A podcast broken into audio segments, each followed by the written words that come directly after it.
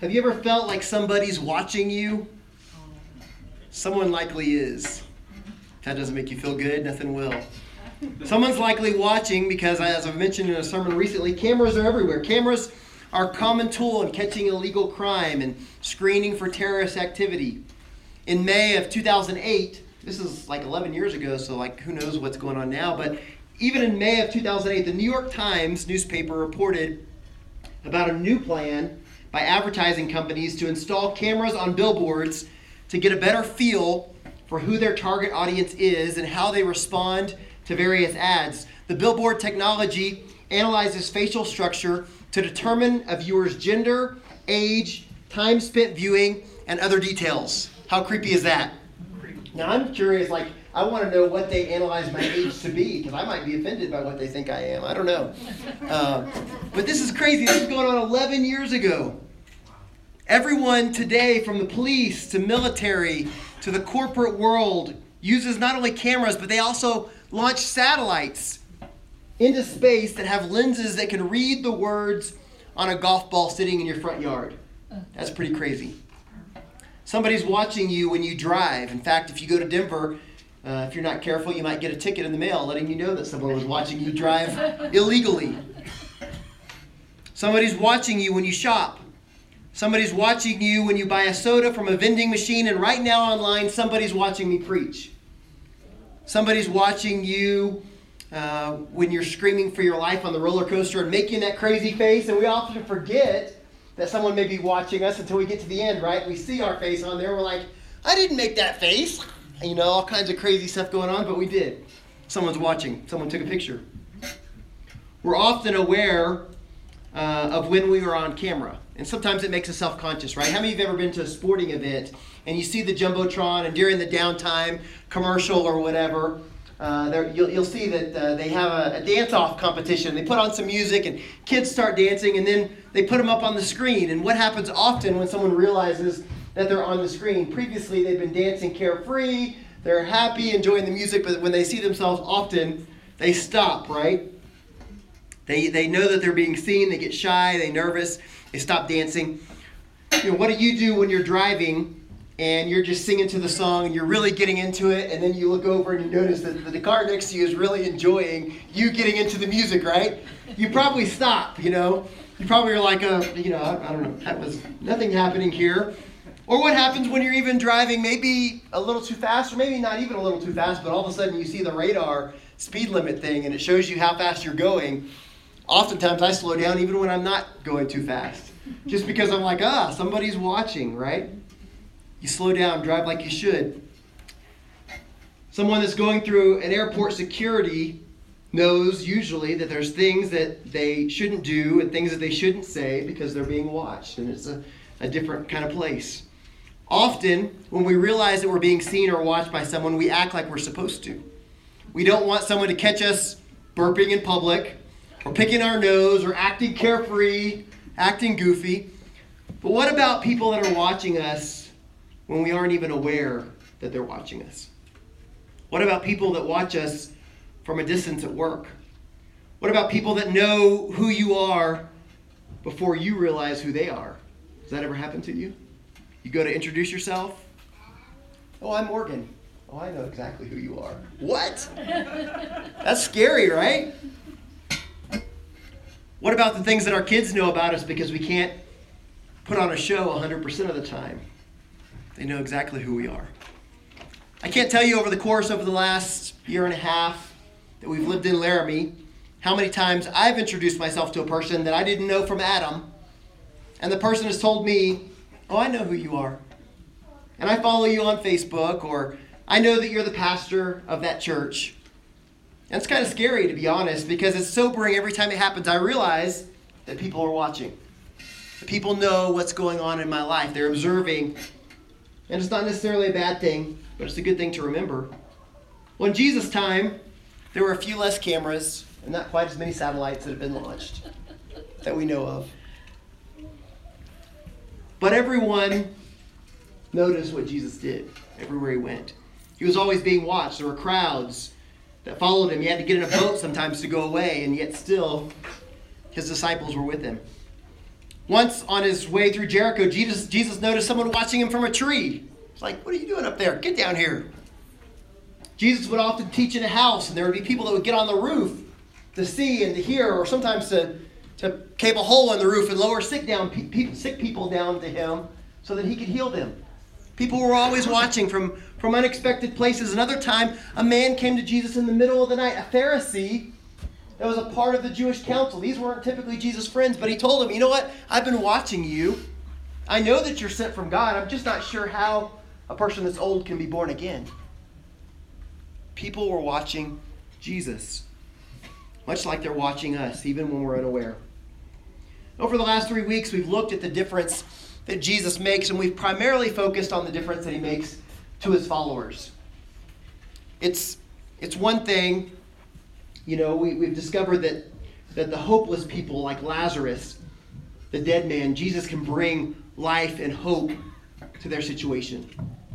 To the guilty like Barabbas, Jesus brings the gift of forgiveness, and he traded places to pay the penalty of our sin. To the hurting like his mother Mary on the day that she watched her son be tortured and crucified, and to those that are going through their darkest days, Jesus conquered death.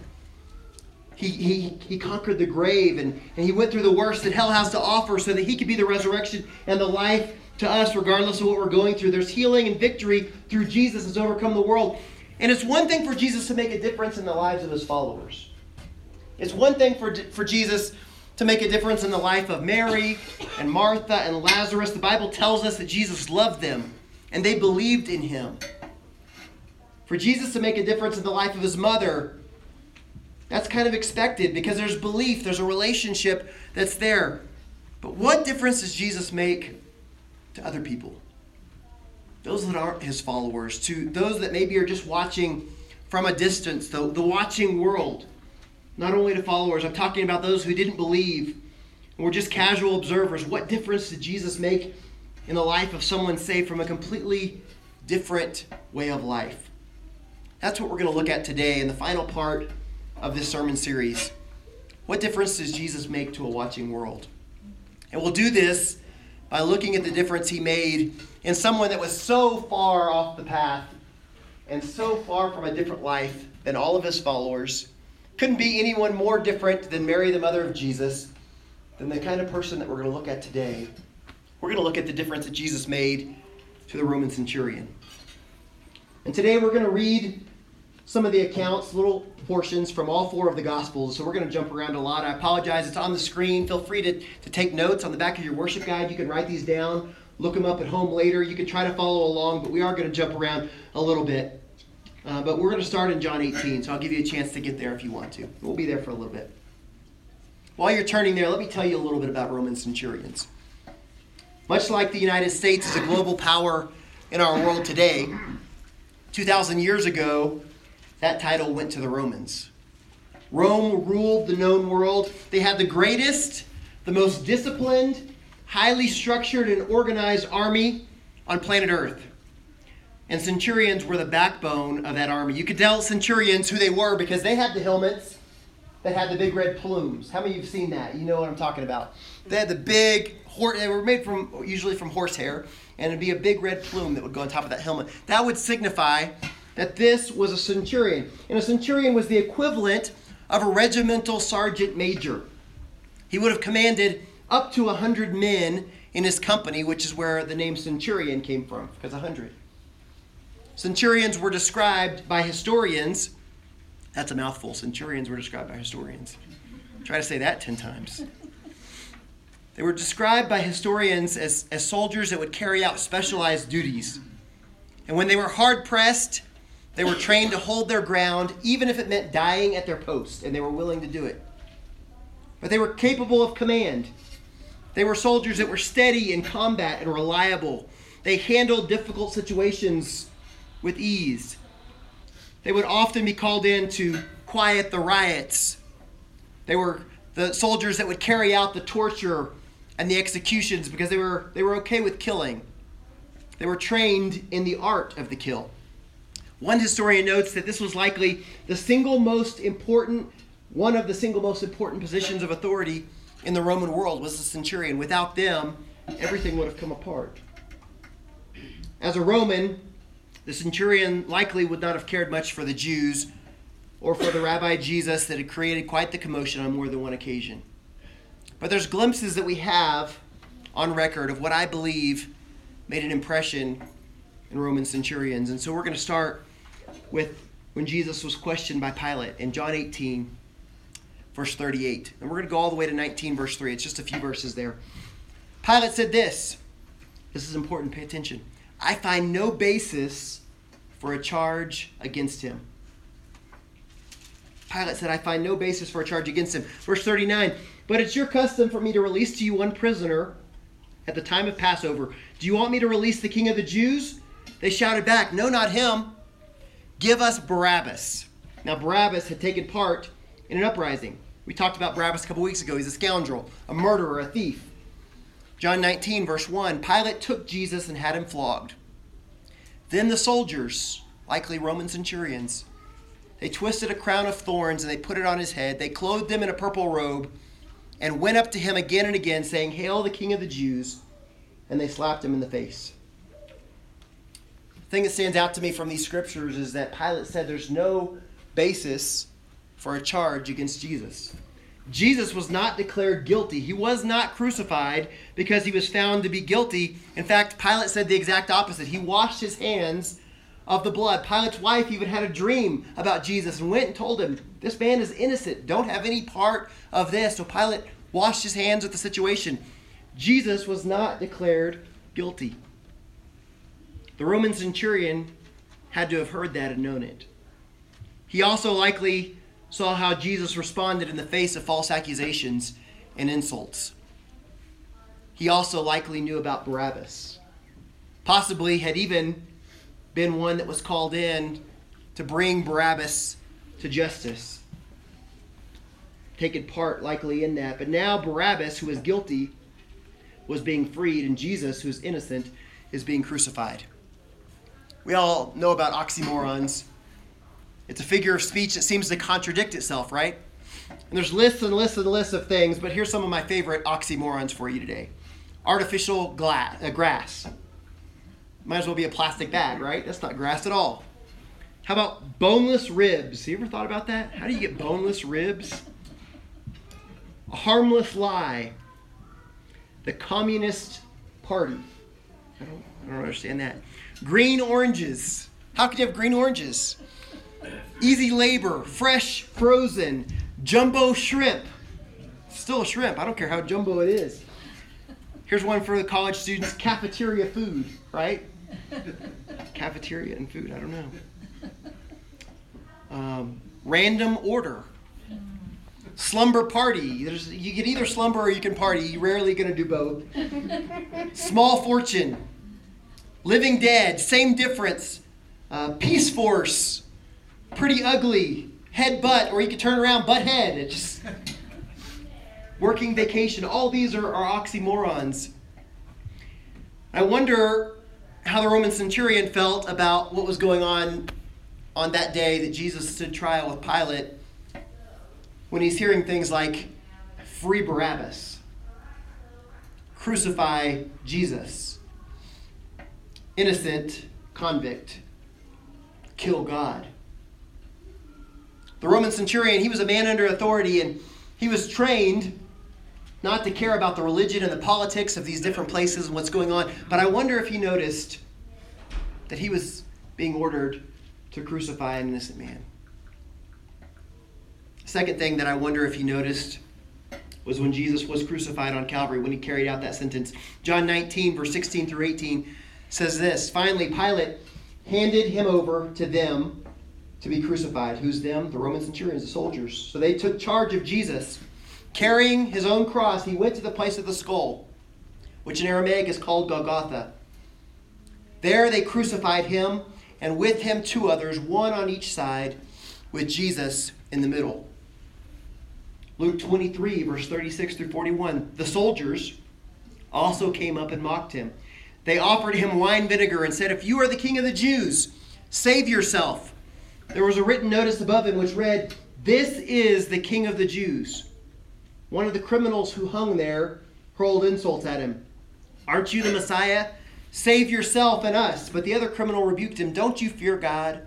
He said, since you are under the same sentence.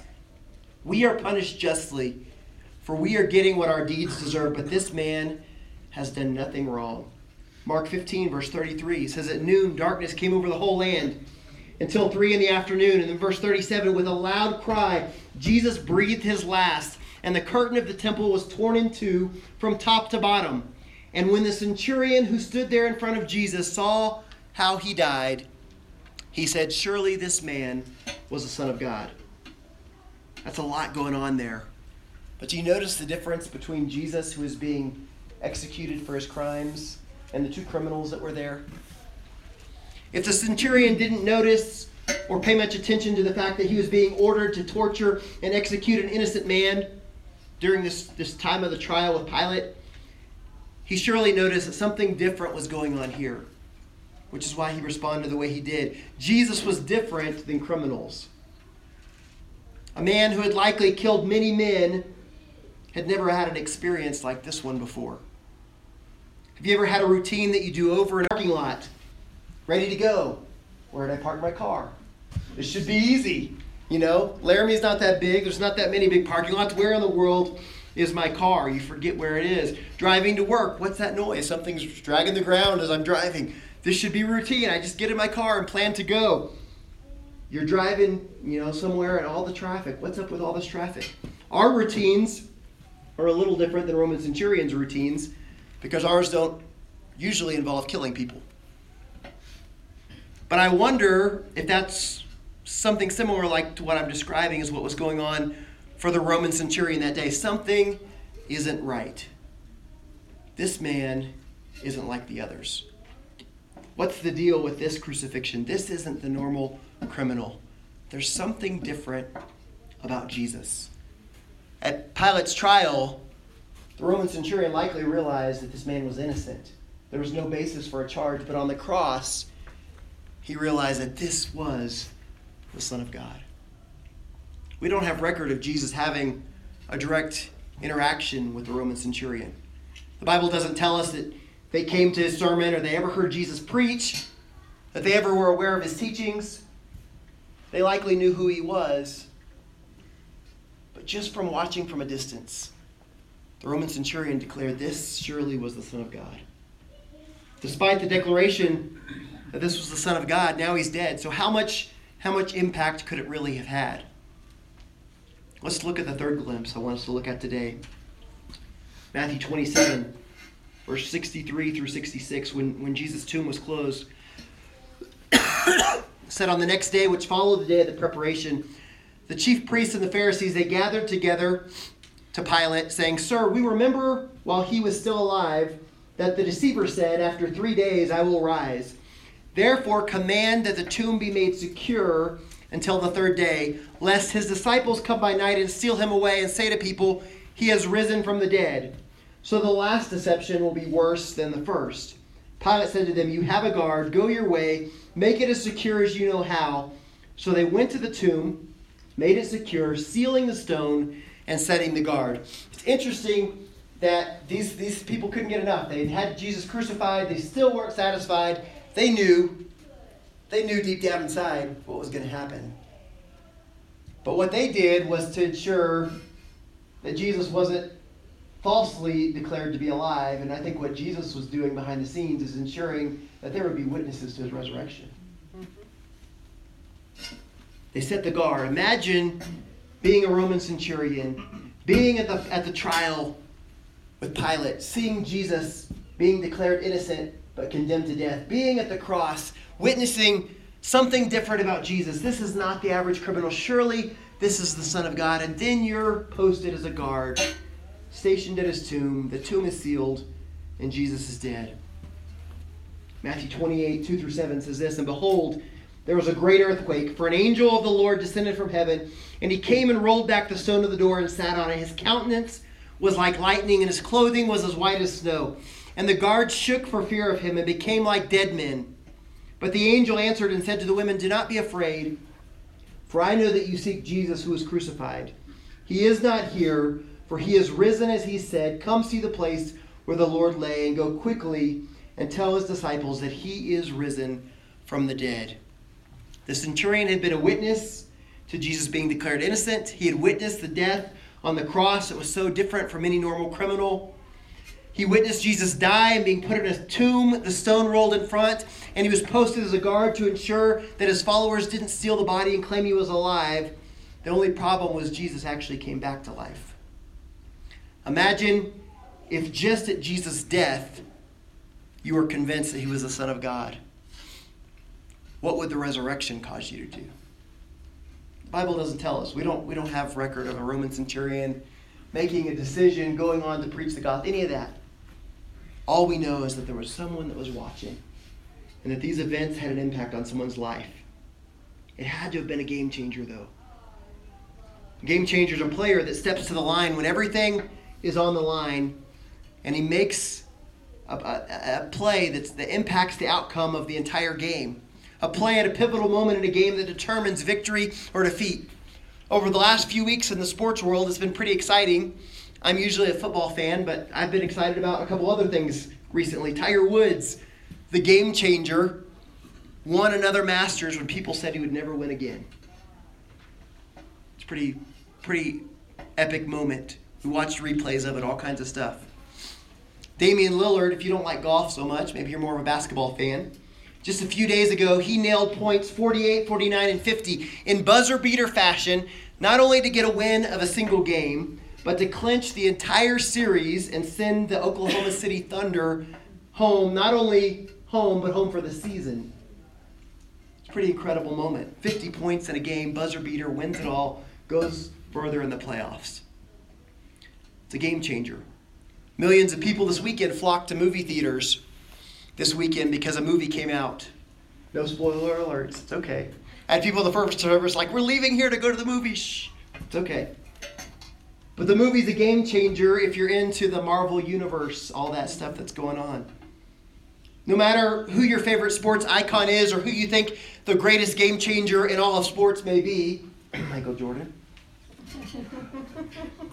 no matter who your favorite superhero is and how powerful that he can be, what Jesus did after he died is the real game changer.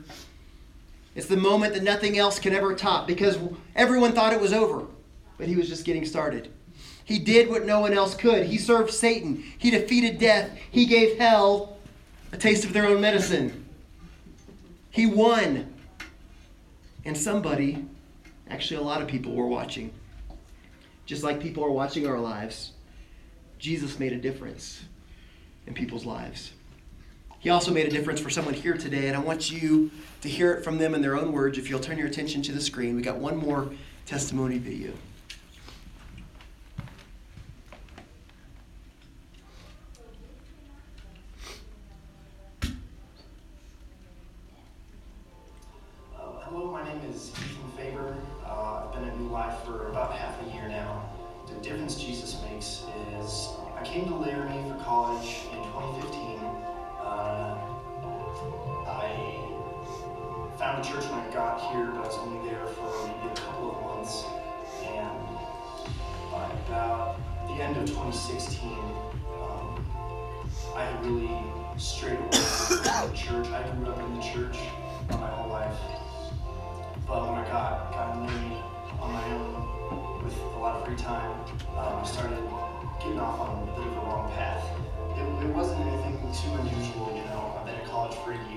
So I started partying. I started living a lot more freely, um, being on my own for the first time, and and I stopped going to church somewhere in that first year, and that went from about 2016 to mid 2017, and the difference Jesus uh, has made for me at that point in my life was uh, in spring of 2017. Uh, I got me into two amazing things in my life He pulled me out of the darkness that I was in alone.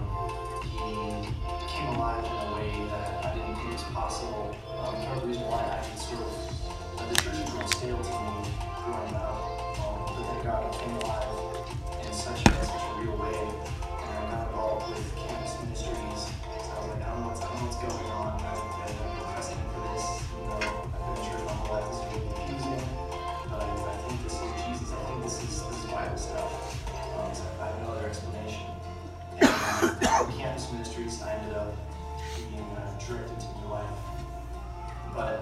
The, the change in my life has been absolutely incredible.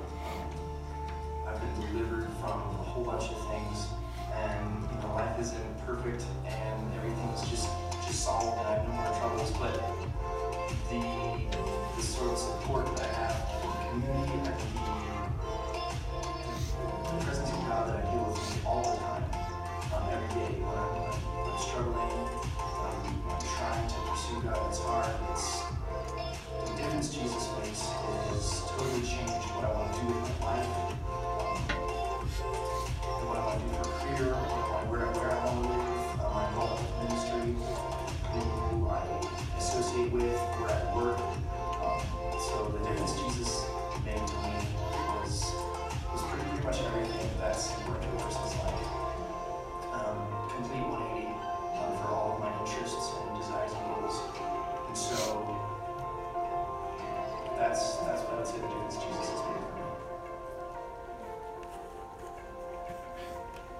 It's been exciting to see in Ethan's life as he's gone after the things of God, how, how he's allowed God to use him in a powerful way.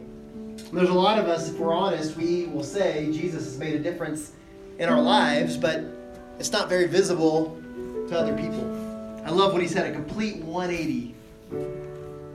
That's what difference Jesus makes in our lives. Maybe there's someone here today and You've been on the outside and you've been watching from a distance. You've been watching the life of your friend that invited you, you've been watching a parent or a family member that you feel like has a good, strong relationship with Christ. You've been watching a service online and trying to figure out what it's all about. My prayer is that while you're watching, while you're watching that person's life, while you're watching that service online, while you're watching what's going on from a distance, that you'll discover the difference that Jesus makes. For those of you that are Christ followers and you've already made that decision, it's important for you to know that there's people that are watching. Even when you don't expect it, even when you think that no one's watching or no one pays attention, people are watching. People are watching your life. Maybe it's a coworker. Maybe it's a spouse or a child. Maybe it's a gas station clerk. They're seeing your life, but I wonder are they seeing the difference that Jesus makes? Your family, the ones that know you better than anybody else, do they see a difference that Jesus has made in your life? They should. It should be a complete 180. All of a sudden, there should be things happening in our life that weren't happening before. New habits that replace old habits, new behaviors, new attitudes. We don't respond the same way that we would normally respond to certain situations, stressful situations. We're all going to have struggles, but what difference has Jesus made in our life in those situations? Over the last three weeks and this morning in the first service, we've had 17 decisions for Christ just this month. Isn't that exciting? You can get excited. You can put your hands together and think back 17 lives God has impacted. This morning, I want to give an opportunity before we close if you're here today you're not in a right relationship with Christ, for you to make things right between you and God today. Maybe you're the one that's been watching from a distance. Maybe you came here today, but you really, you really had no intention of making things right with Christ or making a decision for Him. Today I want us to reflect on the same exact things that the Roman centurion reflected on. A man who was a hardened man, a skilled man, whose job was to kill, but he saw some things in Jesus that caused him to come to a place where he could say, you know what? That's the Son of God. And today, I wonder if you're at that place today. God's been tugging on your heart. His desire is that no one would perish, but everyone would have an opportunity for life and a relationship with Him. Today, I'm going to lead us in a simple prayer, and I'd love to invite you to pray along with us. It's a simple prayer, just acknowledging your sin, God's forgiveness, and your desire for a relationship with Him. Will you pray with me? Dear Heavenly Father, thank you for loving me. Thank you that while I was still a sinner, Christ died for me. Today I accept Jesus as my Lord and Savior. I believe that when He died on the cross, he paid the price for my sin. And today I confess that Jesus Christ is my Lord.